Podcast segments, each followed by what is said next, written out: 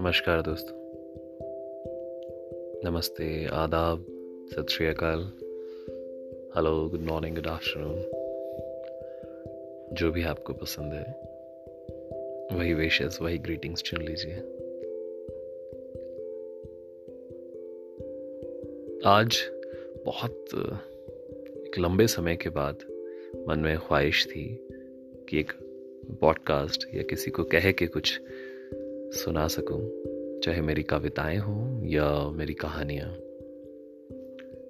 किसी ने सजेस्ट किया, सुझाव दिया कि ये एंकर एक बहुत अच्छा प्लेटफॉर्म है।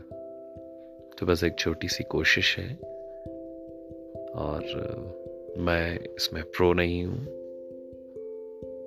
गलतियों को क्षमा कीजिएगा।